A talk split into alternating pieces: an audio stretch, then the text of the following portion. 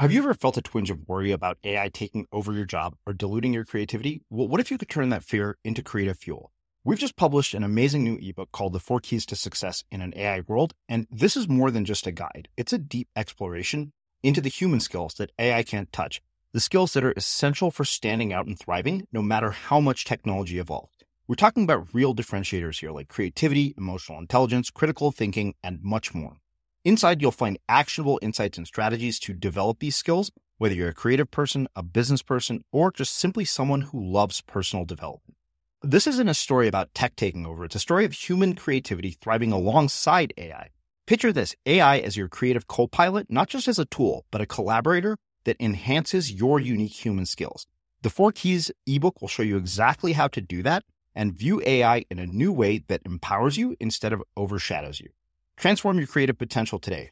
Head over to unmistakable creative dot com slash four keys. Use the number four, K E Y S. That's unmistakable creative dot com slash four keys and download your free copy.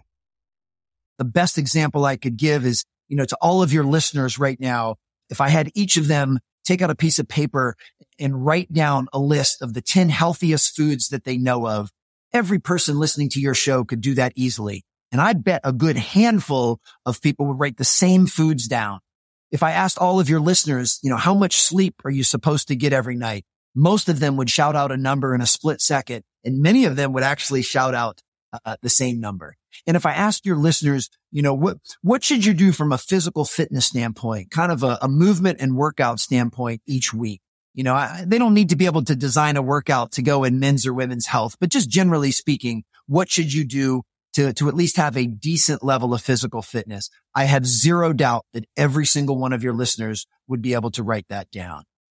But then we prove the performance gap, because if I asked every single one of your listeners, well, how often do you eat those foods? Is that the amount of sleep you got last night? And when's the last time you did one of those workouts? If the answer is they haven't been doing those things, then in this case, from a physical fitness and wellness standpoint, they clearly have a performance gap.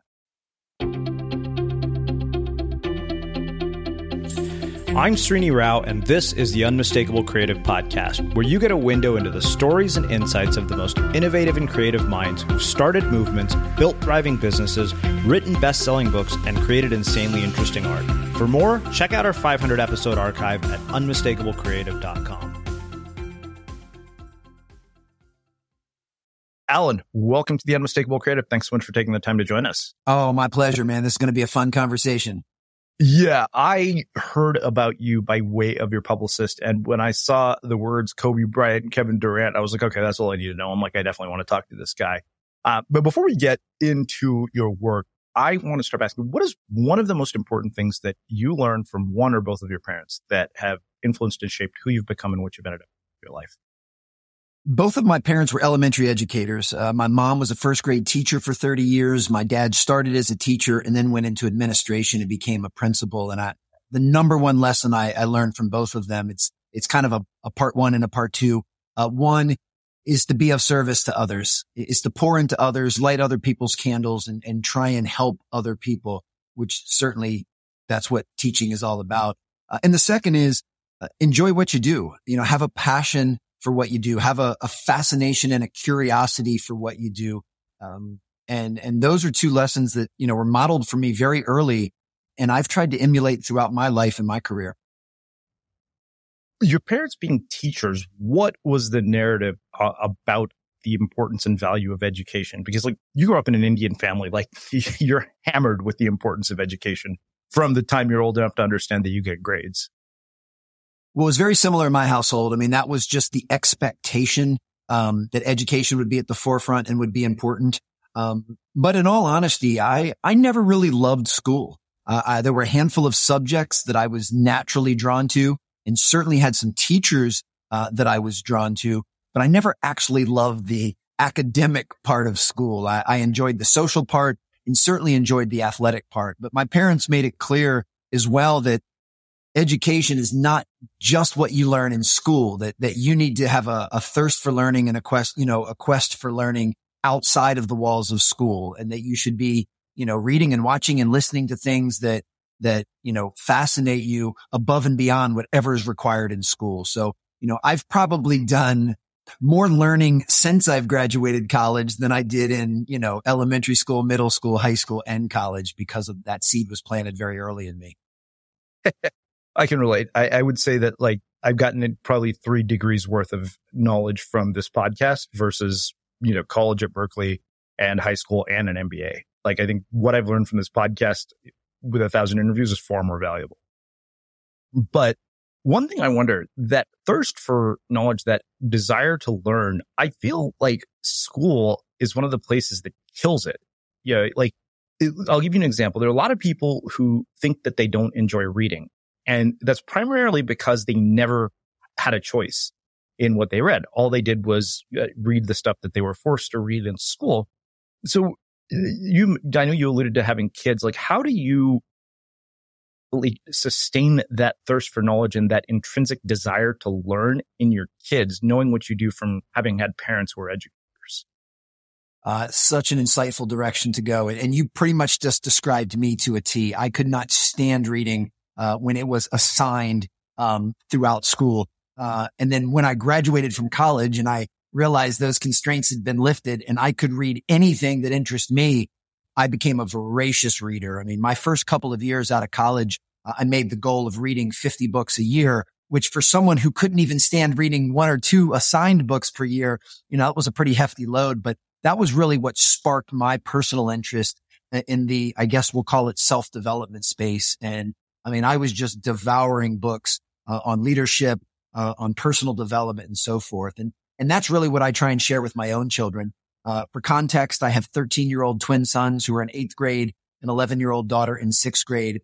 Um, and I let them know, you know, I, I always believe in being very honest with my children. And I let them know, hey, when I was your age, I did not love reading what was assigned. However, I still did it because that was the required work. And uh, I encourage my children to do the same. But I told them that they don't have to be limited to by what's, you know, being assigned in, in school, that they have the freedom to, in this case, read, watch, and listen, because, you know, they're growing up in the internet age, uh, to anything they want and anything that they're curious about or fascinated by. You know, there's something out there. There'll be resources out there. Uh, and I highly encourage them to check those out. But more important than anything that I ever tell my children, and this is really the foundation of my parenting philosophy, I model these things for my children. Like, my children see me reading. My children see me asking questions and being curious and watching documentaries and listening to amazing podcasts like this one. So I, I want to make sure that my children know that I'm doing all of this by choice now. You know, I'm,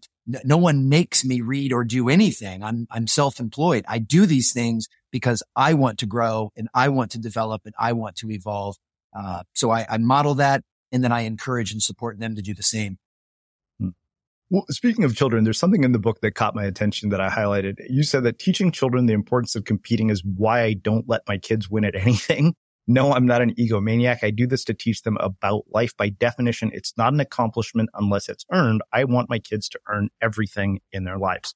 So, one, I want to hear what has shaped that philosophy. But the other thing I wonder, and I've asked a couple of different people this, people like Dan Pink, uh, people like Dan Coyle. I know you referenced some of their books. Like, these guys are a wealth of knowledge about all things human performance. Like, they understand what makes people excel. And given the types of clients that you work with, so do you, I'm assuming. So how much of that translates into your parenting? And also, how do you balance that out with letting them be themselves and, you know, you being a, a dad as much as you are the guy who coaches these elite athletes? Uh, And also, like, this is something I always wonder, like, when, you know, I talk to people who are psychologists or therapists who have kids, like, are you immune to all the bullshit that other parents deal with, particularly with teenagers?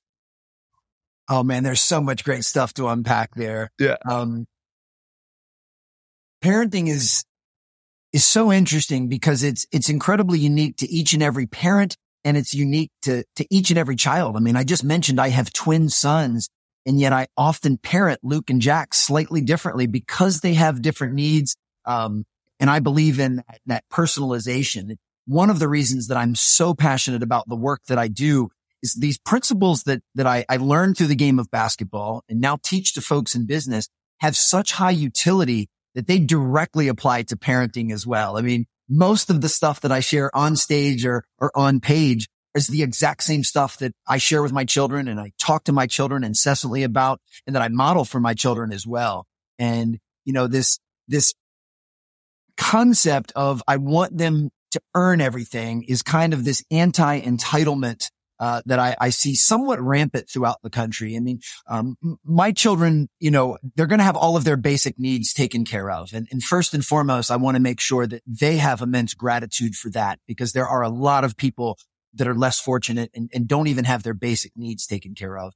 But outside of that, I want my children to earn everything. I want them to earn every grade in school. I want them to earn every spot on the team. I want them to earn every dollar. You know, and, and certainly I'll do some nice things for my kids and I do buy them some things. I mean, it's, I don't want to make it sound like, uh, you know, I'm running a dictatorship, but I want them to understand the value of those things. And, um, to me, the, the foundation of that comes down to the, the willingness to do the work, the willingness to put in the reps during the unseen hours, and a, a thirst for competition, you know, and, and those are the things that, that we talk about regularly. But I, I also make sure that my children know I'm not living vicariously through them. I very yeah. much want them to carve their own path and, and, and blaze their own path and figure out what it is that they love to do and what they want to pursue. And whether that's something in athletics or academics or the arts, doesn't matter to me. But the cool thing is these principles that I share and model um, with them all of the time, it'll apply to anything that they choose to do. And mm. same thing with competition. And what I find interesting with competition is when most people hear that word, they think of competing against someone else. You know, I'm, I'm going to play against you in something. And that is a form of competition. But the main part of competition that I, I try to instill with my children is to compete with themselves and to be better than they were yesterday, and, and to, to constantly strive for growth and development and improvement. And ultimately that type of internal competition of of seeing how close you can get the person you are to the person you're trying to become, that's the most important competition uh, because it, it transcends all boundaries. Imagine the softest sheets you've ever felt. Now imagine them getting even softer over time. That's what you'll feel with Bowl and Branch's organic cotton sheets. In a recent customer survey, ninety-six percent replied that Bowl and Branch sheets get softer with every wash. Start getting your best night's sleep in these sheets that get softer and softer for years to come. Try their sheets with a thirty night guarantee. Plus, get fifteen percent off your first order at bowl and branch dot com. Code BUTTERY. Exclusions apply. See site for details. Ryan Reynolds here from Mint Mobile. With the price of just about everything going up during inflation, we thought we'd bring our prices down. So to help us, we brought in a reverse auctioneer, which is apparently a thing. Mint Mobile Unlimited Premium Wireless. How to get thirty, thirty, how to get thirty, how to get twenty, twenty, twenty, how to get twenty, twenty, how to get fifteen, fifteen, fifteen, fifteen, just fifteen bucks a month? Sold! Give it a try at mintmobile.com slash switch. forty-five dollars up front for three months plus taxes and fees. Promoting for new customers for limited time. Unlimited more than forty gigabytes per month. Slows full terms at mint mobile dot com. Ever catch yourself eating the same flavorless dinner three days in a row? Dreaming of something better? Well, HelloFresh is your guilt-free dream come true, baby. It's me, Keke Palmer. Let's wake up those taste buds with hot, juicy pecan-crusted chicken or garlic butter shrimp scampi. Mm. Hello Fresh. Stop dreaming of all the delicious possibilities and dig in at hello fresh dot com. Let's get this dinner party started. Hey, it's Ryan Reynolds, and I'm here with Keith, co-star of my upcoming film, If, only in theaters May seventeenth. Do you want to tell people the big news? All right, I'll do it. Sign up now and you'll get unlimited for fifteen dollars a month and six months of Paramount Plus Essential Plan on us. Mint mobile dot com slash switch. Upfront payment of forty-five dollars equivalent to fifteen dollars per month. Unlimited over forty gigabytes per month. Face lower speeds. Videos at four eighty p. Active Mint customers by five thirty-one twenty-four get six months of Paramount Plus Essential Plan. Auto renews after six months. Offer ends May thirty-first, twenty twenty-four. Separate Paramount Plus registration required. Terms and conditions apply if rated P G. Quality sleep is essential. That's why the Sleep Number Smart Bed is designed for your ever-evolving sleep needs. Need a bed that's firmer or softer on either side? Helps you sleep at a comfortable temperature? Sleep Number smart beds let you individualize your comfort, so you sleep better together. J D. Power ranks Sleep Number number one in customer satisfaction with mattresses purchased in-store. And now, save fifty percent on the Sleep Number Limited Edition smart bed for a limited time. For J D. Power twenty twenty-three award information, visit j d power dot com slash awards. Only at a Sleep Number store or sleep number dot com. As creators, we're always on the move. Whether it's a live podcast event, a pop-up shop, or a workshop, we're constantly interacting with community, and that's where Tap to Pay on iPhone and Stripe comes in. Imagine this. You're at a live event, a listener loves your merch, or a participant wants to sign up for your course on the spot. With Tap to Pay on iPhone and Stripe, you can accept their payments right there and then, right from your iPhone, so there's no extra hardware or no delays. Total game changer. It's not just for creators. Any business owner can do this. It's about making transactions smoother and much more personal, growing your business in your way. We've been using Stripe for our products and courses for a long time, and now with Tap to Pay on iPhone, you can take your business to the next level too. So visit stripe dot com slash tap iPhone to learn more. Remember, folks, with Tap to Pay on iPhone and Stripe, your business is always at your fingertips. Well, you know, one of the things that I, I wondered, it makes me think of, of uh, uh, probably one of my favorite books from this year, which was written by one of our recent guests called uh, Never Enough When Achievement Culture Becomes Toxic, which is largely about how kids today feel so much that they have these impossible standards to live up to. And, you know, we've seen the byproduct of that in the college admissions scandal um, and all these other things. And, and one of the things that struck me when I, I spoke with Jennifer, she said that, you know, for all their advantages, many of these high-performing students I met described themselves as anxious, depressed, and lonely. And she writes this entire book, which I think is, to me, the most important book of this year. And every parent should be reading this book.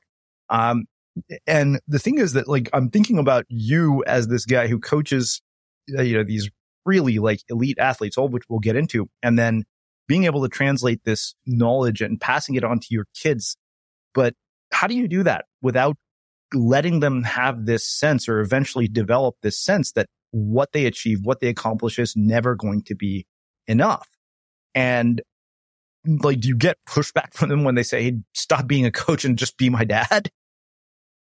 Oh, I absolutely get that pushback, especially with my sons now just entering, you know, entering being teenagers, you know, um, and, and my kids have, have seen me speak on stage. They've all actually read my first book, Raise Your Game. So they're very well aware of those principles. You know, for me as a father, the most important part that I want to make sure my children always know and is unwavering, uh, unmistakable, if you will, is that I love them unconditionally, and that my only hope for them is that they grow up to be happy, fulfilled contributors to this world, um, you know, have healthy relationships, you know, they're, they're physically and mentally and emotionally fit. You know, that, that's all that I want for my kids. And, um, you know, as part of that process, that's the life that I try and live myself. So again, I want to be modeling, uh, all of these things, um, for them. And, you know, uh, healthy competition is a big part of that. And, and I want my children to know that they have the freedom to choose and explore things that interest them, that they're fascinated by. Um, but then when they choose to pursue something, um, I want them to, you know, give it the best effort that they're capable of and have the best attitude. You know, right now, all three of my children uh, play youth basketball, and they've, they've played a variety of different sports and done a variety of different activities. But at present, they're all kind of focused on basketball. And, and my kids know that for playing basketball, I really only have four rules for them. Um, and, and as long as they're, they're doing these things, then, uh, their mother and I will continue to support them, drive them wherever they need to be, you know, make sure they get to their practices and games and so forth. And, uh, the, the first is give the best effort you're capable of as consistently as you can. I want my children to know, especially when you're playing a team sport, you have other people counting on you, and you've made an unwritten agreement to give your best effort to make a maximum contribution to the team. Uh, the second is, I want them to stay coachable. You know, I, I want them to be open to learning from their teachers, their coaches, their trainers. Certainly I want them to be open to learning from me, but I want them to be just coachable human beings. And, and that takes a, a humility. Uh, the next thing is I want them to be great teammates. You know, I want to make sure my children know that, hey, this ain't all about you. This is about the team. Once again, when you choose to be a part of a team, you have to sacrifice some of the me for the we. And then the fourth is, I want them to have fun. You know, uh, you know, time is so precious, and, and whatever we choose to devote our time to, uh, I believe we, we should enjoy or have some type of passion for. So as long as my kids do those four things, you know, give a great effort, stay open-minded to being coached, are great teammates, and have fun, um, then to me, then it's a worthy endeavor for whatever it is that they want to do. And, and really those are the only four things we talk about. But back to your original point about achievement is, Um, and I know this is probably, you know, counter to what a lot of other parents do, but I, I'm not big on rewarding outcomes. I'm much more of a process guy. Like I'm mm-hmm. not really concerned with what my kids' grades are or, or how many minutes they play or points they score in their teams. I'm much more interested in the process. You know, are you doing your homework? Are you showing up, you know, to school, um, and ready to be, you know, focused and attentive to learn? Um, are you studying for your tests? Are you doing all of the things during the unseen hours to put yourself in a position to be successful, you know, in that case, in the classroom, but same thing, you know, on the court or on the field. Um, I want to reward the process. And I've, I've tried to share with my children that when you can learn to love the process, when you can learn to love the work, then you've already won. It doesn't matter what the outcome is. You know, a, a perfect example would, would be this show. You know, I know how much work you put in and have put into this show and, and, and the due diligence and heavy lifting you do behind the scenes during the unseen hours to, to have some of these conversations with some of the most amazing guests that you've had. I know it would be your preference to have, you know, lots of people listen and, and for people to tune in. But if you actually just love the process and love the conversations and love the learning, then it's almost irrelevant how many people choose to listen because you've already won in advance. And to me, that's what the, the process is all about. And, and that's one of the main principles um, that I teach and model for my children. Yeah, I think that's so true in virtually every area of your life. Like I, I, I've always told people, if you measure your progress based on outcomes, you're going to lose your motivation. Whereas yes. if you measure it based on things that you can control, largely the process, you can actually sustain your motivation. Uh, but let's actually get into your own career. I mean, you started out playing high school basketball from what I remember. So talk to me about the trajectory of going from high school basketball to getting to work with some of the most elite athletes in the N B A. So basketball was my first love. And I fell in love with the game at five years old when my parents signed me up for my first recreation basketball team in kindergarten. And, and I'm proud and grateful to say that here four decades plus later, basketball is still a really important pillar of my life. And I, I say that with, with, with pride and and gratefulness because I'm thankful that I've been able to build an extraordinary life and make an extraordinary living doing something that I've been passionate about. And, you know, the, the first third of my life was as a very dedicated basketball player. Uh, I was able to play up through um college. I played at, it was Elon College at the time. It's now Elon University uh, down in Burlington, North Carolina.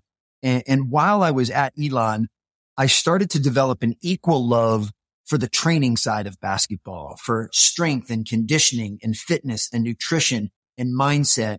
Um, so when I graduated from Elon in the late nineties, and it was clear to me that I did not have what it would take to play the game professionally, I figured what could be better than combining my original love of the sport of basketball with this newfound love of basketball performance training and strength and conditioning. So I decided to become a, a basketball performance coach. And uh, I chose to do that and focus primarily at the youth and high school level, because uh, that's where I felt I could make a much bigger impact um, on the athletes that I was working with. Now, I was very fortunate that uh, here in the Washington, D C area, which is where I grew up and moved back to uh, post-college, um, is one of the hotbeds uh, for youth and high school basketball uh, in, in the entire country. So we have some really good players and programs and coaches here. And, and I was able to work as the strength coach two very renowned programs, um, one of which um is where Kevin Durant graduated from, who's the most notable of the high school kids I had a chance to work with. Um, and then I also worked at another school that's put over a dozen players currently in the N B A. So I had an opportunity to work with and, and get a behind-the-scenes look at what it would take for a young person to climb that proverbial mountain uh, and make their dream of playing in the N B A come true. And, and you know, started working with Kevin Durant when he was fifteen years old, and got to see everything that went in to, you know, to his ascension to, to playing in the N B A. Uh, doing that actually put me on the radar with Nike and Jordan Brand and U S A Basketball. And then I got to work some events for them. Uh, most notably was the, the Nike Summer Skills Academies, where they built camps around their signature uh, players at the time. And this was in the, the mid two thousands. So I got an opportunity to work events with Kobe Bryant uh, and Steph Curry and, and Steve Nash and LeBron James. And I got to see another peek behind the curtain, but this was with players that had already reached that pinnacle. And, and I was able to see and observe what they did to sustain and maintain a high level of output and excellence uh, throughout their career. You know, it's one thing to make it to the N B A. It's a, it's another beast to stay there. So I'm very thankful that my journey kind of allowed me to see both what it takes to reach that and then what it takes to stay there. And uh, I've always been very observant by nature. Um, so, you know, I, I was soaking it all in and, and learning as many of the, the rituals and disciplines and routines, um, you know, and strategies and approaches and perspectives that I could. Uh, and then in twenty seventeen, I decided to leave the basketball training space entirely and take all of those lessons that I'd learned and aim them at the business world. And that's the current iteration I'm in now is I, I teach businesses and brands and organizations how to utilize the same principles and mindsets and routines as elite level athletes. But it's all done through the lens of a, a former basketball performance coach who learned most, most of these lessons, you know, on the court and in the weight room with some elite level players. Yeah. Well, I think that that makes a perfect segue into this first part of the book, because you start out by talking about Kevin Durant when he was fifteen years old and then giving us, you know, the sort of superstars that we were, were already superstars. One of the things you say is that when it comes to improving performance in any area of life, the most basic and effective strategy is to close performance gaps. These are the gaps between what we know we're supposed to do and what we actually do. Everyone has performance gaps, but the world's highest performers and achievers have found ways to eliminate or reduce them in the most important areas. Obviously, I think the thing that strikes me most about that is that we know what we're supposed to do. So I want to look at this from two angles. One is, talk me about Kevin Durant as a person at fifteen years old. I had you listen to the Greg Hartle conversation for a good reason, because yes, I felt like there was a lot of insight in that conversation. And you yourself said you knew that you were not destined to play pro basketball. So when you're looking at this concept of, you know, the probability and possibility, like, how is it? And of course, I think we have to be realistic about this. As you and I were talking before, like, genetics play a role, whether we like it or not, especially in something like athletics. But yes, talk to me about Kevin Durant at fifteen years old and the evolution as it relates to this idea of closing performance gaps. When I first met Kevin, and I remember it vividly, a friend of mine that worked for Nike said, you got to watch this kid play. And, and Kevin was, uh, I believe, fourteen at the time. And I watched him play for just a few minutes, and a few things were blatantly obvious to me. Number one, this kid loves to play basketball. I mean, it was in the summer. It was like one hundred ten degrees inside this, you know, hot, crowded gym. And this kid was playing his tail off and was smiling ear to ear the entire time. So it was clear he loves to play. It was also clear that even at that young age, he was very fundamentally sound. You know, he had, he had been coached and he'd learned the game the right way. His, his shooting mechanics, his footwork, his form. I mean, it was, it was all pristine. It was also very clear to me that even though he was young, he had a very high basketball I Q. Like, the game came rather naturally to him. Like, he, he knew what passes to make and when to make them and how to make them. And he could see the court and knew what a good shot was. And he was a selfless player. But he had a very high basketball I Q. And then the fourth thing that was clear to me, um, was that he was, he was rather frail at the time. I mean, Kevin's always been a, a taller, slender young man, but, um, it was clear to me that, that he lacked the physical strength and power, um, that he would need to not only play through high school, but then eventually play in college. And of course, if he wanted to play professionally. So for me, as a basketball strength and conditioning coach, um, I was very confident about the fact that I had what this young man needed to kind of unlock the key to, to make sure that he was going to, you know, get close to reaching his potential. And that was kind of what started our relationship. But, you know, it was, it was so clear to me that he had all of the tools, um, that would be required to play the game at a high level. I mean, Kevin was, was tall. He was athletic. He was very coordinated. You know, he, he, he checked all of the boxes. Um, now, if you would have asked me then, Uh, to fast forward twenty years, and d- did I think that Kevin Durant would become one of the greatest scorers in the history of the game? and, and put him on the Mount Rushmore of current players in the N B A, no, I, I did not know he was going to be that good. But now that I see that he is, looking backwards, I'm also not at all surprised. He had all of the tools, the work ethic, the grit, the desire. He was very coachable. Um, so he, he, like I said, he checked every single box of what it would take to be able to play the game at the highest level. And that was, and that was obvious at a very early age. Yeah. Well, talk to me about that whole probability and possibility thing, because Kevin Durant is probably not the only kid on that court who had dreams of going to the N B A. And like, can you look at somebody and tell, and also, you know, when do people have to have a, a reality check with themselves and say, you know what, I, like somebody like me, I knew after eighth grade basketball that, that, you know, like me playing even high school was not going to be likely. Yeah. Well, you bring up such a great point. That was one of my favorite parts of the Greg Hartle interview, was this, this concept of possibility versus probability. And you really hit it on the head when you're talking about something like athletics, where there is a clear physical component. Um, It, you know, it will change the probability for sure. What makes it such an interesting discussion is when you step outside of the realm of athletics and you, you look at the business world, or, you know, uh, the arts or music or acting, um, the physicality becomes less important. Now, there also, in those different domains, there are very important attributes that would greatly increase someone's chance of being successful in that endeavor. Uh, but it's just not as, as clear to the naked eye uh, as it is in sports. And And you hit it on the head. There were plenty of players uh, here in the D C area around the time Kevin was coming up that that had just as good a physical tools as as Kevin had, um, but never ended up making it. And that's really where it becomes a, a perfect storm. I mean, yes, to to ascend to the top in basketball, you do need some, you know, predispositions physically, uh, height being one, athleticism, coordination, power, explosiveness, um, and there are are always going to be a very small handful of exceptions to that. But for the most part, that's required. But that by itself is just not enough, not enough to play at the highest level in the N B A. You have to combine that with, you know, being a very skilled player, being in shape, being coachable, having a high I Q, um, having tremendous resiliency and work ethic, you know, loving to compete, focusing on the process. I mean, this is when it just becomes this this mosaic or this collage of a variety of different uh, traits that are required uh, to get there. And that's why it's, you know, kind of a weeding out process every level that you go.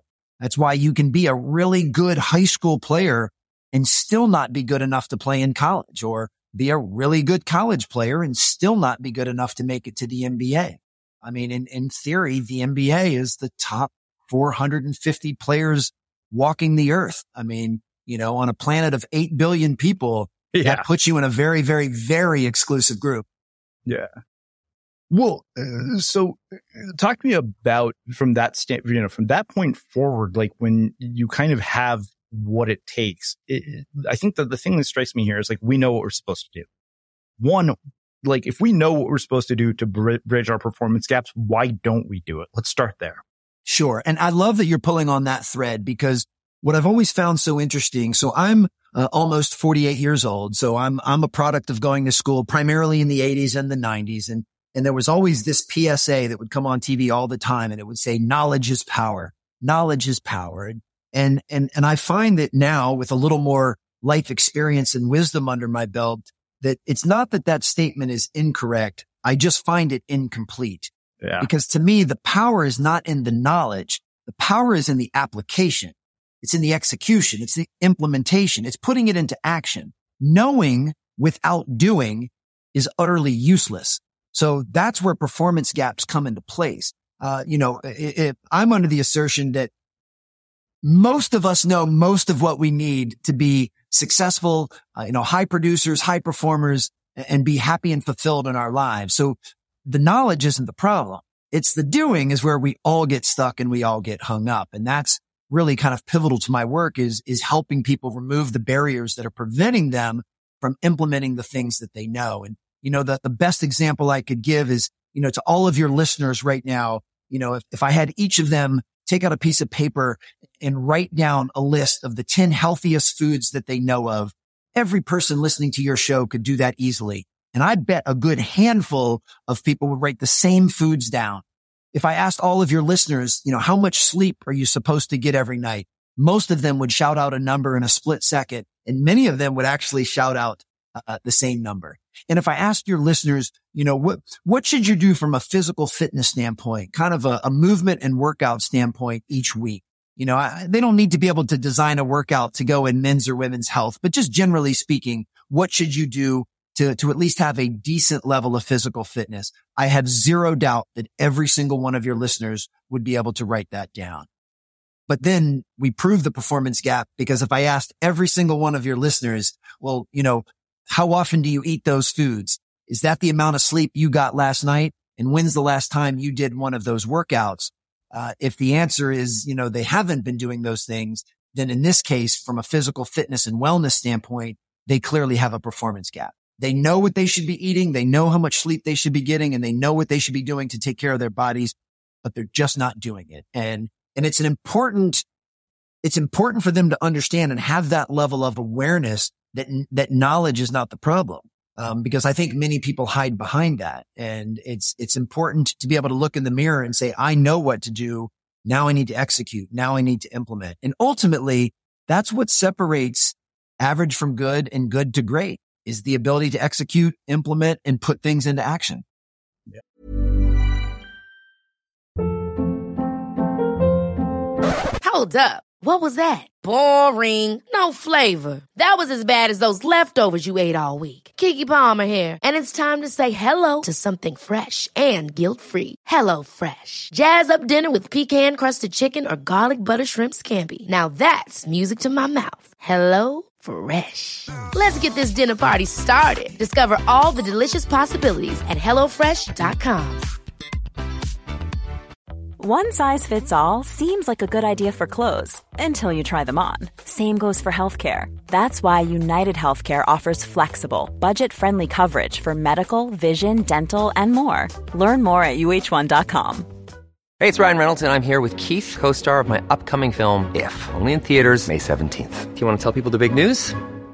All right, I'll do it. Sign up now and you'll get unlimited for fifteen dollars a month and six months of Paramount Plus Essential Plan on us. Mint Mobile dot com slash switch. Upfront payment of forty-five dollars equivalent to fifteen dollars per month. Unlimited over forty gigabytes per month. Face lower speeds. Videos at four eighty p. Active Mint customers by five thirty-one twenty-four get six months of Paramount Plus Essential Plan. Auto renews after six months. Offer ends May thirty-first, twenty twenty-four. Separate Paramount Plus registration required. Terms and conditions apply if rated P G. Many of us have those stubborn pounds that seem impossible to lose, no matter how good we eat or how hard we work out. My solution is PlushCare.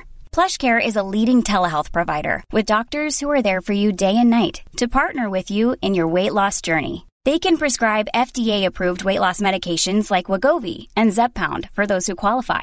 Plus, they accept most insurance plans. To get started, visit plushcare.com slash weight loss. That's plushcare.com slash weight loss. Quality sleep is essential. That's why the Sleep Number Smart Bed is designed for your ever-evolving sleep needs. Need a bed that's firmer or softer on either side? Helps you sleep at a comfortable temperature? Sleep Number Smart Beds let you individualize your comfort, so you sleep better together. J D. Power ranks Sleep Number number one in customer satisfaction with mattresses purchased in-store. And now, save fifty percent on the Sleep Number Limited Edition Smart Bed for a limited time. For J D. Power twenty twenty-three award information, visit jdpower.com slash awards. Only at a Sleep Number store or sleep number dot com.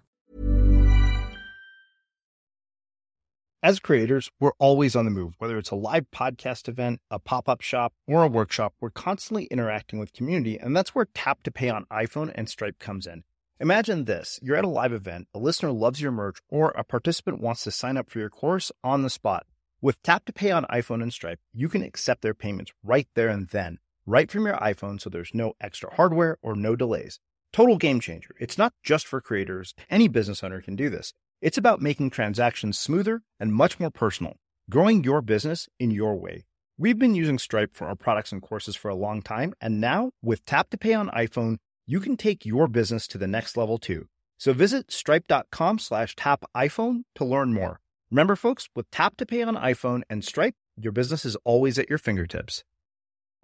Well, it, it's funny because each one of those things you mentioned, I'm thinking to myself, like, we have an interview on exactly one of those topics. And I have always joked that if I could literally put into action every single thing I've learned from our podcast guests, I'd be a billionaire with six pack abs, but I'm not.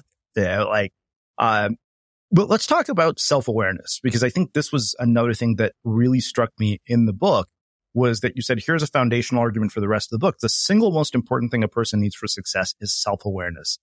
And I think so many of us are unaware of how much we lack self-awareness. It's it's a really weird sort of... It, self-awareness is so nebulous, it's even hard to understand it and define it.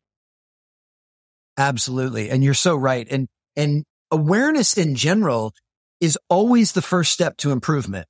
Uh, because you're never going to improve something you're unaware of, and you're never going to fix something you're oblivious to. So awareness as an overarching concept is vital to our growth and our, our improvement. But yes, self-awareness is without question the foundation to which the rest of the house is built. And, and I can say with a huge smile and a wink that I spent easily the first three and a half decades of my life, uh, very unaware. I mean, you know, it, and, and as you just pointed out so, so insightfully, at that time, I was unaware that I was unaware. I mean, you don't know what you don't know until it's brought up to the forefront. So yes, self-awareness can be somewhat elusive. And the way I look at self-awareness is how aligned is, is your evaluation of yourself with how the rest of the world sees you.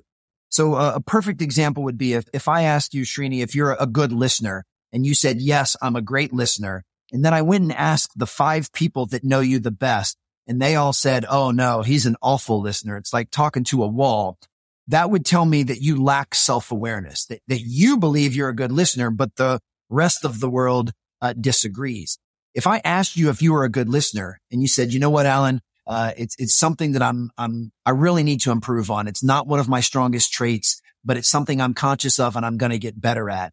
And then I asked the five people closest to you, and they said, yeah, he's not a very good listener. That would show me that you have a very high sense of self-awareness. You are aware of the fact that in this example, uh, listening is not one of your strongest attributes, and it's something that, that you need to improve and you need to get better at. And so to me, that's the key to self-awareness. It's being able to have an incredibly accurate three hundred sixty degree view of yourself.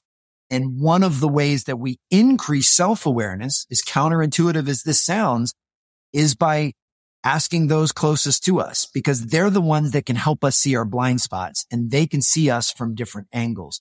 Uh, and that's really what kind of helped me with my self-awareness awakening. Um, when, when I was going through a divorce uh, just about ten years ago, um, I started going in for some professional counseling and some professional therapy. And uh, I am incredibly grateful that that therapist held me to a high level of accountability and, and really showed me, um, how unaware I was, and was able to bring many things to the forefront. Uh, and that's really what kind of started me on, on my journey. And self-awareness is similar to physical fitness in the way that I don't think you ever fully arrive. And it's also something that kind of ebbs and flows. I mean, I, I'll admit for me personally, um, overall, I am way more self-aware today than I was a decade ago. But even now in present times, you know, I have some days and some weeks and some months where I'm more self-aware than others. And then there's other times where, you know, I, I have more blind spots. So it's not something that you ever arrive at.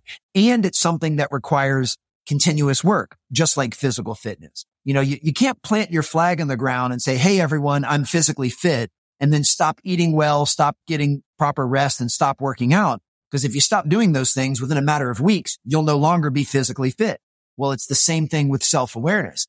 You know, if, if you're not constantly, um, introspective and constantly, um, you know, consulting with those around you and, and constantly, you know, doing the work that's required, then you'll no longer be aware. So it's a, it's a lifelong practice, not a destination that someone arrives at. I'm kind of laughing that you used listening as an example, because people who hear me on the podcast think I'm an amazing listener. And I'm like, in this one context, I'm exceptional at it. And I'm completely aware that I'm terrible at it in every other area of my life. Like, it, you know, you get me off of the radio or off when I'm behind the mic, it's like my superpower. When I'm not, like, I just, you know, babble nonstop. This is like why my, my, you know, sister and brother-in-law, like, you're perfect for, you know, our nep- my nephew, because he needs somebody to talk to him and you don't stop talking. It's just probably the reason he likes me so much.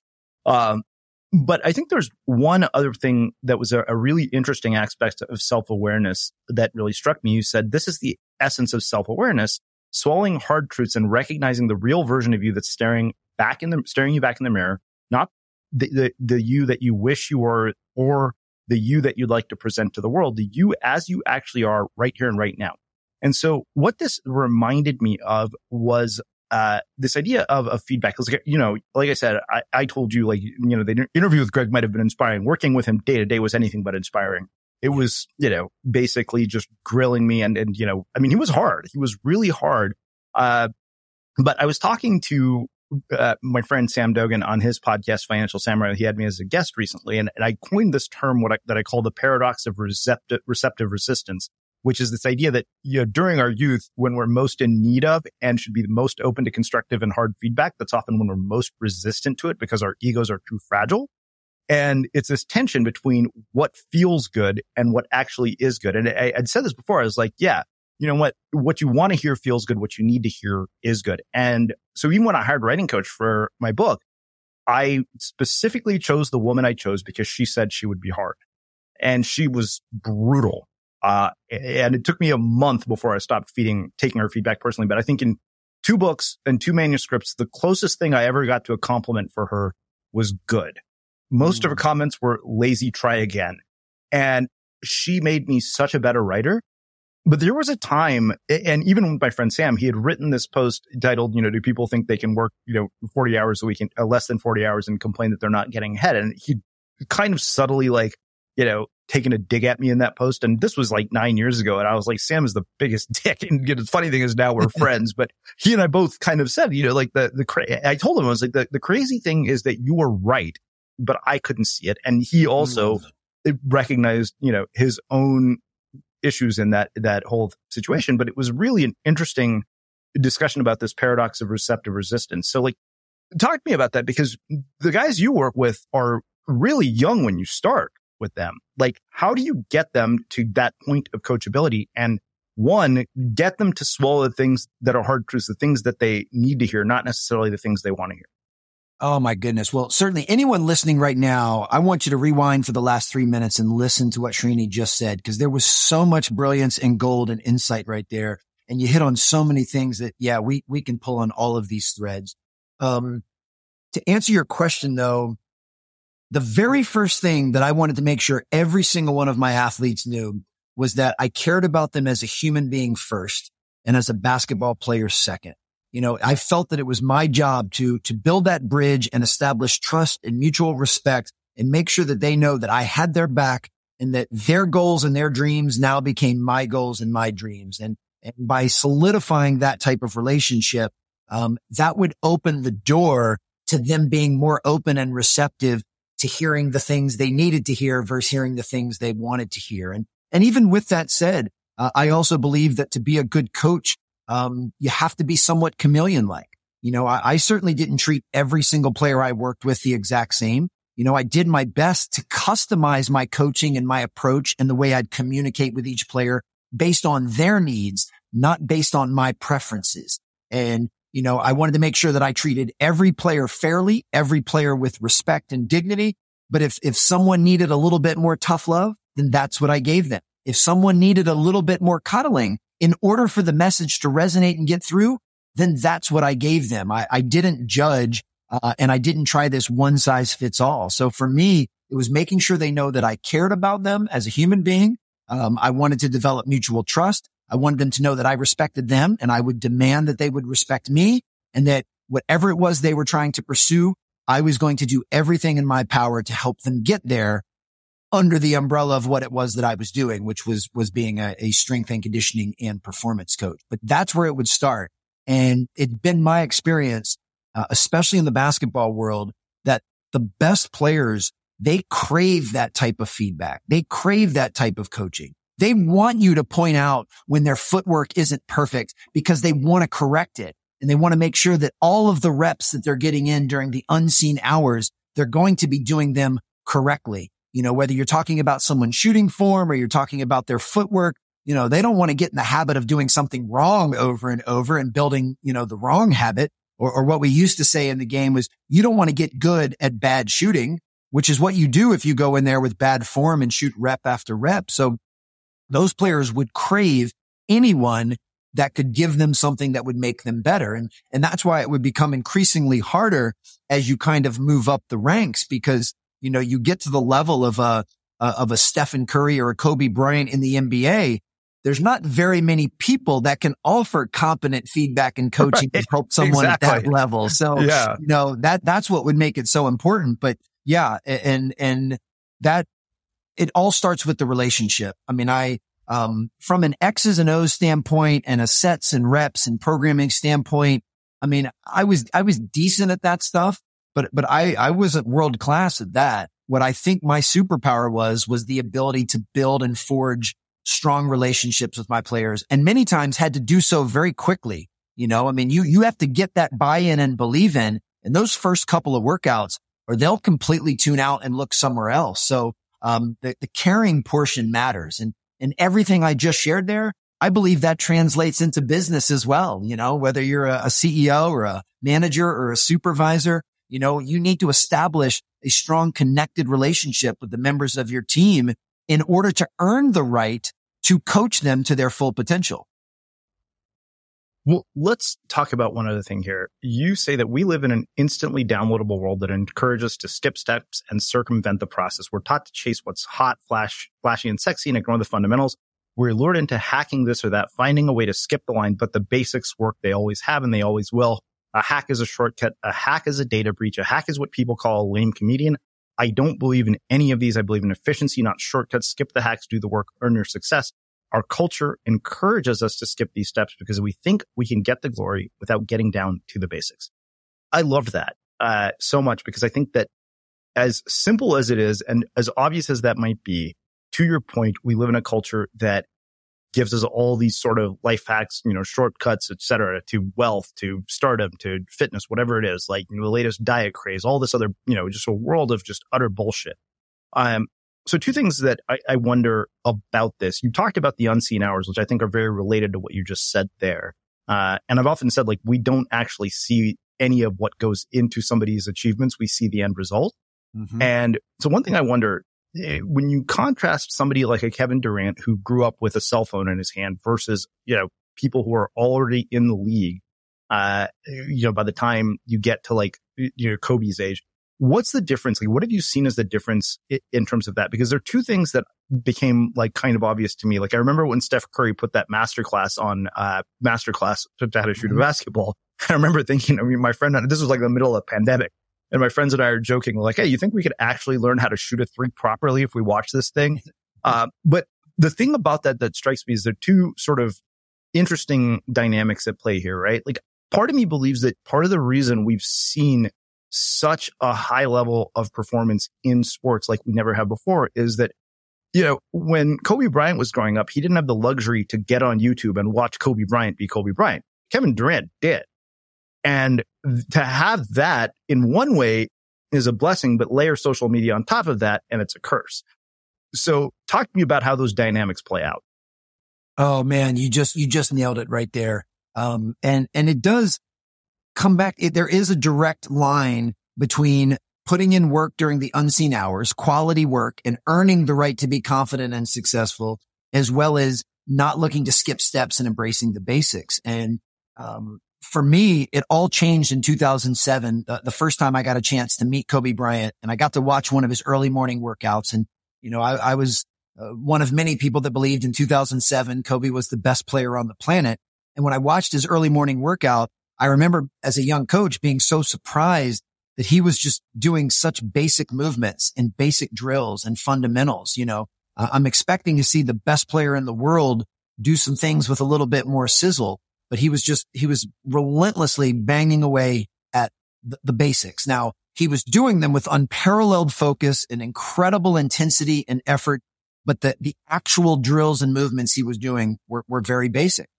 And later that day at camp, when I asked him about that, you know, why a player of his stature would be doing such basic fundamentals, he, he said something that changed my life and my perspective forever.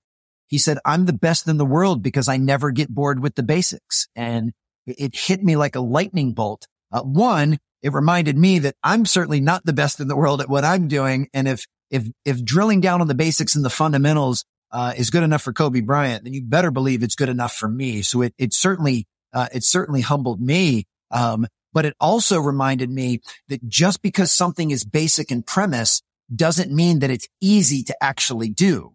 You know, the basics aren't easy, and, and basic and easy are not synonyms. People often use those words as if they're interchangeable, but that's a mistake because they don't mean the same thing. Uh, I believe that what it takes to be incredibly successful, to be a high performer, to be highly productive are very basic principles in basketball, in business, and everything in between. But to actually do those things relentlessly every single day with attention and focus and effort is anything but easy. And, you know, that, that my whole paradigm shifted from that one encounter with, with Kobe Bryant. And it's really the foundation of, of how I try to lead my, lead my life at present. It's the foundation of what I share on stage and on page. It's learn to embrace the basics and the fundamentals, work towards mastery of them, especially during the unseen hours. And that will lay the foundation, um, for your success in any area. And that is what is not being shown on social media, on the internet, you know, that, that, you know, you, and, and guys like Stephen Curry and Kevin Durant, they know that. They do that. You know, I don't think most of your listeners have any idea how much time those two young men have spent in empty gyms when no one is watching them working on their craft.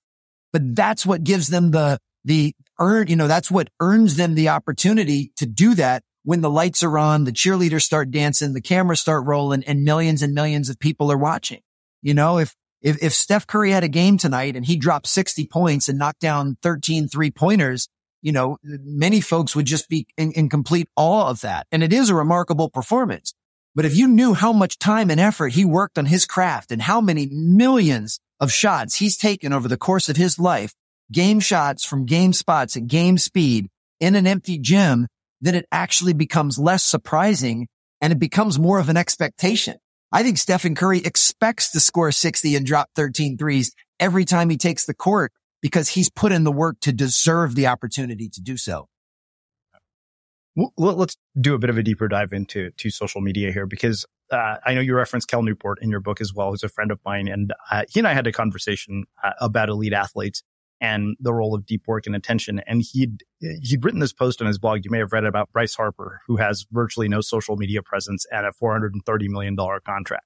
Mm-hmm. Um, and he actually, had, and I don't, you know, you'll have to fact check me on this, but we were talking about like, you know, athletes who tweet the night before a game and the difference in performance. Uh, mm-hmm. Like they, like very like tangibly play worse. And he said, you know, a ten percent difference in performance in the N B A is the difference between making the playoffs and not.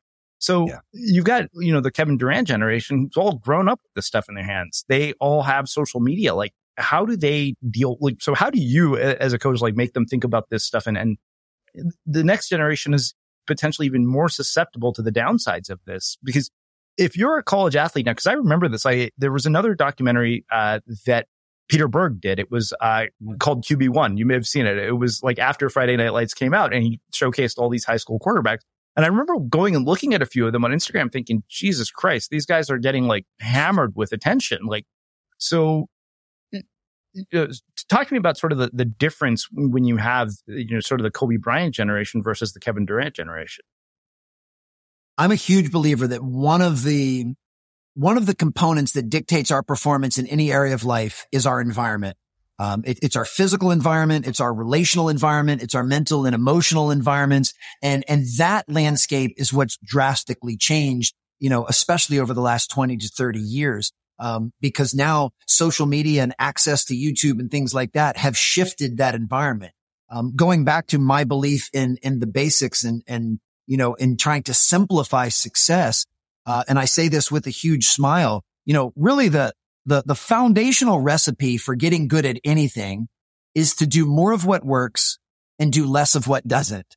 And, and I say that with a smile because there's millions of people walking the earth right now doing things repeatedly that they know don't work. And yet they keep doing them because they provide them with a certain level of comfort. Well, the reason I bring that up is I do think while we can probably find some general traits amongst many, it is somewhat of an, of an individual, um, it needs to be an individual approach. I think there are some players, uh, that that can be active and use social media, and it becomes less of a distraction to them because they have certain guardrails and parameters up, and, and it'll have a minimal negative effect on their performance or their outlook. And then there's others um who it could be catastrophic. So I think each and every, uh, in this case, athlete, but really any human being walking the earth needs to figure those things out for themselves. You know, they need to figure out, you know, um, how dependent they are on some of these resources. And, you know, as you said, if, if you know that, that tweeting the day before your game is going to cause a, a ten percent decrease in performance, then you need to have the self-discipline, and you need to insulate yourself with people that care enough about you to make sure that you don't do that. Um, and, and so that's where environment comes into play, and, and a good portion of our environment, not just the physical part, it's the relational environment. It's the people that we, we spend most of our time with. And we have to have the discipline to put up certain guardrails and boundaries around what it is that we do. Um, I know every N B A playoffs, there are certain players that, that go completely dark and stop all social media activity during the playoffs so that they can focus. And for them, that tends to work really well. Then there's some others that, that still stay somewhat active on social media. Um, and they tend to perform at a high level too. So I really do think it's, it's somewhat of a, of an individual's decision. But this all goes back to what we were talking about earlier about self-awareness. Do you even know your operating system? Do you know what approaches and perspectives and boundaries that you thrive in and perform well in? And that's what you need to figure out. And that, you know, when you, you look at a player like LeBron James or Tom Brady, guys that have been at the, the peak of, of their leagues, their respective leagues and, and sports for two decades, you better believe that they've learned a lot along the way. And especially the, the transition and, and, and, you know, uh, how much social media and the internet has grown over those two decades and the adjustments that they've had to make, because it's, it's always moving. It's always a moving target, and they have to stay uh, aware, and they have to stay insulated with good people that can help them see their blind spots. And then they have to make decisions that are in the best interests of, of their performance on the court and on the field. Well, I, I think that this actually makes a perfect segue into character. And I'm so glad you brought up uh, LeBron James, because I just imported my book notes from uh, the biography uh, of him. And I want to talk about character. And this in particular to me was really striking. This was, I, I believe, uh, game three, I think, in the N B A finals. And they were playing, the Cavs were playing the Spurs.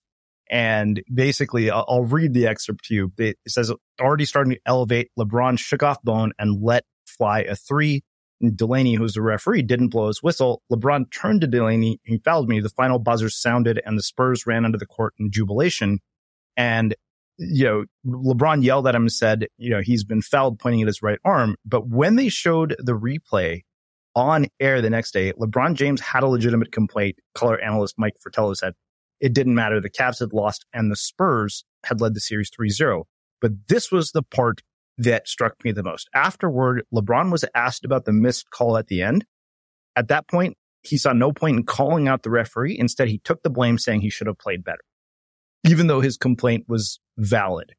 And that stayed with me so much, because it was just like, wow, even an unfair call, he still took responsibility for the situation. And I was like, okay, this to me seems like a, a great example of character. But the thing is, these guys are in the limelight with opportunities to be, you know, distracted. And, and this is the other thing that struck me most about this book, was that LeBron had had the same girlfriend since high school, basically saw sort of the quote unquote lifestyle as a sideshow. Um, so talk to me about the, the role of character at this level, and, you know, how people, you know, who achieve at such levels also end up, you know, doing things just com- that completely destroy their careers. Yeah. And it really is a shame. I mean, it, when you get to that level, especially in sport, in a sport like basketball and in the N B A, I mean, you are living in a fishbowl. And now with, uh, you know, a twenty-four hour news cycle and, and E S P N running for twenty-four hours and social media and, and people having camera phones at games. And I mean, it is, the level of scrutiny is unbelievable. And, you know, w- one thing I, I think that is so remarkable about LeBron James, not just what he's been able to accomplish on the court, but you're talking about someone that was deemed the chosen one, you know, as a teenager, as he, as he made the cover of Sports Illustrated when he was still in high school. And you fast forward to the point that he's been in this league for two decades. He has spent more of his life in the N B A than he spent out of the N B A. I mean, that's pretty incredible, uh, just from a chronological standpoint.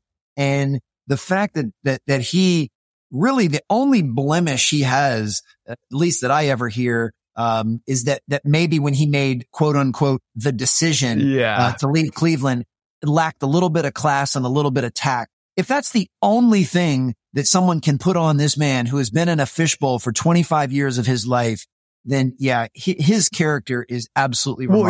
Well, he even, he even, the biographer even wrote about that. And I remember Trevor Noah talking about this when he left, uh, you know, at Cleveland to go to L A. And they were like, well, you can't really say a damn thing because he just bought a hundred million dollar school for Cleveland. Like, he kind of was like, yeah, I'm leaving, but I'm not going to do it the same way this time.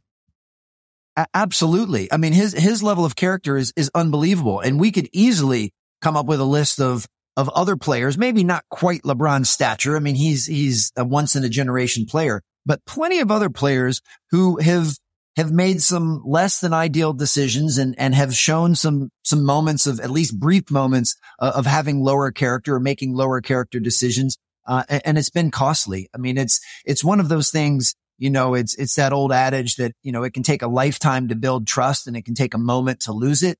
I mean, it is, it is a real challenge for these guys, um, that are, that are living in the public eye. But I've always been a believer in just the general principle of, of how you do anything is how you do everything. And that, you know, when, when a, a player like LeBron strives for excellence on the basketball court, well, he also strives for excellence in the character department and in all of the different facets of his life. I mean, you know, he strikes me as someone that cares about being a present and attentive father to his kids. Um, you know, even though he's one of the most famous and most recognized human beings on the planet. Um, so yeah, character is, is going to be the foundation to which everything else is built. And with that said, um, I do believe in giving people some grace and some space and having compassion. Uh, I certainly know looking back, you know, I've, I've made plenty of mistakes in my life. I mean, with everything we're talking about in this conversation and everything I share during my keynotes and everything I put in my books, please know that I am not coming from a place of mastery. You know, I am not batting a thousand and I definitely don't have all straight A's. Like, I have made plenty of mistakes, said and done plenty of boneheaded things, and have had plenty of times where I wasn't my best in the moment. And I've done some less than ideal things from a character standpoint. And I think as human beings, our goal should never be perfection, but instead it should be progress, that, that, that we need to be aware of the fact that we're human, we're flawed, we're fallible. We are occasionally going to say or do things that might not be a true representation of our core values. And we need to be able to, to learn from those mistakes. We need to make amends for those mistakes. We need to do the best we can not to repeat them. And to me, that's the, That's the essence of true character. It's not living a perfect life. It's doing the best you can with what you have where you are. And when you do, quote unquote, step out of bounds or make a mistake, you hold yourself fully accountable for it. You don't blame, complain, or make excuses. You hold yourself fully accountable and you, you make amends and you move on and you try not to repeat it. And that, that the level, as Jocko Willink would say, of extreme ownership and full personal accountability and not trying to hold yourself to a perfect standard, that's the real definition of character. So it's it's not about living a perfect life. It's about acknowledging when you do something that's less than perfect and try to move on and learn and grow from it. Yeah.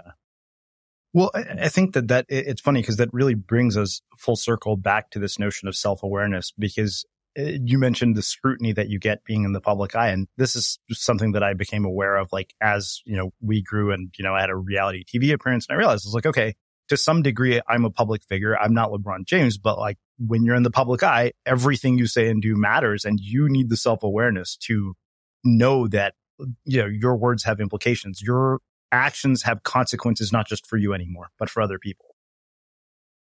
Oh, you're so right. You know, one of the quotes that always has resonated with me is, you know, you're you're free to say and do whatever you want, but you're not free from the consequences of what you say and do. So you, you need to hold yourself to a high level of accountability. And I'll say for me personally, um, similar to you, I mean, I'm certainly no LeBron James, but at, at least a little bit of a public figure, at least at an event. When I go speak in an event, I'm going to be in front of either a few hundred or a few thousand people. Um, I feel an even higher sense of responsibility to make sure there is alignment between what, what I'm sharing on stage and who I'm presenting myself to be on stage and how I behave when no one else is watching.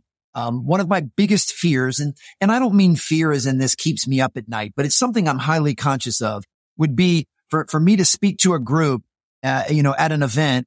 And then later that night, someone sees me, um, being disrespectful to the wait staff at a restaurant, because by my definition, that would make me a hypocrite. You know, I'm preaching and teaching one thing, and then I'm behaving in a completely different manner. And for me, uh, I, I want to hold myself to the highest standard, whether I'm on stage or off stage, whether the seen or the unseen hours. Now, with that said, I'm allowed to make mistakes. I'm allowed to have moments where I'm not my best self, but I, I want to do everything I can to live up to the person that I am trying to become and the person that I portray myself as on stage, on podcasts like this, the social content that I put out in the world. Uh, I want those things to all be in perfect alignment. And, and I work really hard at that. And for me, that, that actually works well because it holds me to an even higher level of accountability. You know, uh, like anybody else, there are times when, you know, I'm a little short tempered, a little frustrated, a little disappointed, a little jealous. I mean, you, you fill in the blank. And it's during those times that I have to heighten my awareness of my behavior and basically have an internal conversation that says, yeah, Alan, you're, you're allowed to be a little frustrated. You've been traveling all day, but you're not allowed to treat other people poorly or be disrespectful or say something disparaging. You need to hold yourself to a much higher standard. So for me, being a, a very, very, very low level public figure, um, helps hold me to that, to a much higher degree. And that's, that's one of many reasons that I, I love what I do for a living. Amazing. Well, I have one last question for you, which is how we finish all of our interviews at the Unmistakable Creative. What do you think it is that makes somebody or something unmistakable? I'm big on terminology and I'm big on words. And first of all, I love the word itself, unmistakable. And when I hear that, um, it makes me think of unique. It makes me think of being distinct. Um, and, and I think for all of us, we should raise our level of self-awareness and have the introspection to figure out what, what makes me unique? What makes me distinctive? What makes me a little bit different? And how can I lean on that? How can I lean into that? How can I double down on that? How, how can I use the things that, that make me distinctive and unique, um, as I go through life? And I, I think when we, we make decisions with our heart and our head and we lean into what makes us unique and distinctive, um, then we're going to start to have unmistakable uh, experiences, create unmistakable relationships, and do unmistakable things in this world. And, and I, I highly encourage everyone to do that. Amazing. Well, I can't thank you enough for taking the time to join us and share your story, your wisdom, and your insights with our listeners. This has been fantastic. Where can people find out more about you, your work, and everything else? Well, I, I appreciate this so much. And, and I want to say this, and I, I hope this is, it's okay that I'm saying this. I want your listeners to know that, that you and I were connected uh, by my publicist, and we had never met before. And we logged on forty-eight hours ago to have the interview. And you had mentioned that you had not had a chance to read my book yet. And the fact that you even brought that up just absolutely blew me away. But I want your listeners to know that in the last forty-eight hours, you downloaded the Kindle version of my book and read it from virtual cover to cover to, to make sure that you felt prepared for this conversation. And I can't tell you how much I admire and respect, um, the fact that you cared enough to do that, that you care enough about your craft, you care enough about this show, you care enough about your listeners, um, to put in that type of work and show that type of commitment during the unseen hours. I, I can't fathom how much you have on your plate and how busy you are. So for you to be able to read a book in forty-eight hours to feel better prepared for this conversation, I just think is remarkable. You are, you are world class at what you do. And this is a world-class show, and, and no one would ever know that because I know you wouldn't tell anyone that. But I just wanted to highlight that because that is the definition of a high performer, and that is the definition of someone that does the heavy lifting during the unseen hours so they can be the best that they're capable of. So I, I just wanted to go on record to say that. Thank you. But to answer your question, uh, folks can easily find me at alan stein junior dot com. Uh, that's the hub of everything that I do from a speaking standpoint. Uh, I'm very easily accessible and responsive on social media. I'm at Alan Stein Junior on Instagram and Twitter, and you can just search Alan Stein Junior on LinkedIn. Uh, if any part of this conversation resonated or struck a chord, or someone wants to share something or ask something, just shoot me a D M on Instagram or LinkedIn. I'm great about getting back with folks.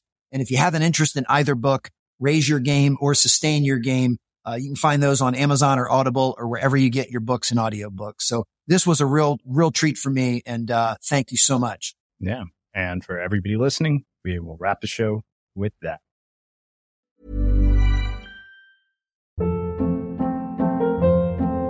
Hold up. What was that? Boring. No flavor. That was as bad as those leftovers you ate all week. Keke Palmer here. And it's time to say hello to something fresh and guilt-free. HelloFresh. Jazz up dinner with pecan-crusted chicken or garlic butter shrimp scampi. Now that's music to my mouth. HelloFresh. Let's get this dinner party started. Discover all the delicious possibilities at HelloFresh dot com. Even when we're on a budget, we still deserve nice things. Quince is a place to scoop up stunning high-end goods for fifty to eighty percent less than similar brands. They have buttery soft cashmere sweaters starting at fifty dollars, luxurious Italian leather bags, and so much more. Plus, Quince only works with factories that use safe, ethical, and responsible manufacturing. Get the high-end goods you'll love without the high price tag with Quince. Go to quince dot com slash style for free shipping and three sixty-five day returns. Have you ever felt a twinge of worry about A I taking over your job or diluting your creativity? Well, what if you could turn that fear into creative fuel? We've just published an amazing new ebook called The Four Keys to Success in an A I World, and this is more than just a guide. It's a deep exploration into the human skills that A I can't touch, the skills that are essential for standing out and thriving no matter how much technology evolves. We're talking about real differentiators here like creativity, emotional intelligence, critical thinking, and much more. Inside, you'll find actionable insights and strategies to develop these skills, whether you're a creative person, a business person, or just simply someone who loves personal development. This isn't a story about tech taking over. It's a story of human creativity thriving alongside A I. Picture this, A I as your creative co-pilot, not just as a tool, but a collaborator that enhances your unique human skills. The Four Keys ebook will show you exactly how to do that and view A I in a new way that empowers you instead of overshadows you. Transform your creative potential today. Head over to unmistakable creative dot com slash four keys. Use the number four, K E Y S. That's unmistakable creative dot com slash four keys and download your free copy.